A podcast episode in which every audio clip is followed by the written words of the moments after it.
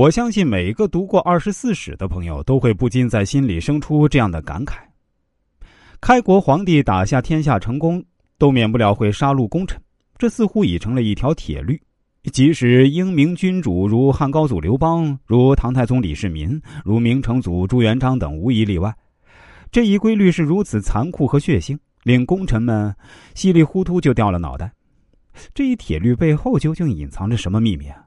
曾经无比英明的君主们，为何突然变得如此糊涂，如此残忍绝情，忘恩负义？一言以蔽之，功高盖主是也。正所谓树大招风，官大担险，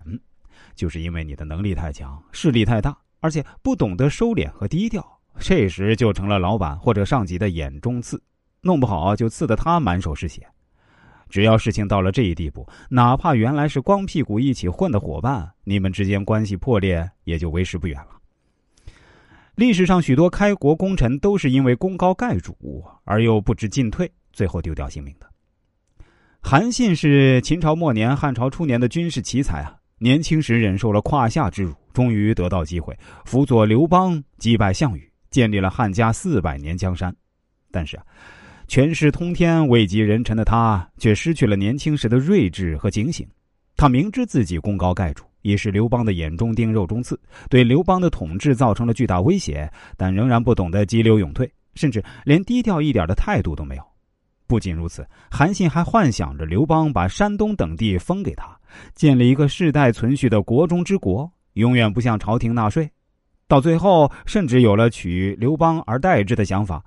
结果可想而知。在刘邦的默许、萧何的精心策划下，他被骗进了京城，以迅雷不及掩耳之势被诛杀。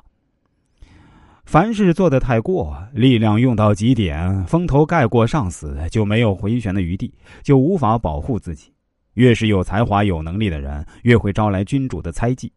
担心这些人垂涎自己的位置，自然要先动手除去他们。所以人们总是只共患难，不能共享福啊。朱元璋为太子摘刺儿的故事又是一个血淋淋的例子。为了让太子接位，为了能够镇服满朝大臣，朱元璋采取各个击破的方法，逐一将过去一起打天下的丞相胡惟庸、大将蓝玉等人以各种罪名满门抄斩，剪除了对太子的威胁。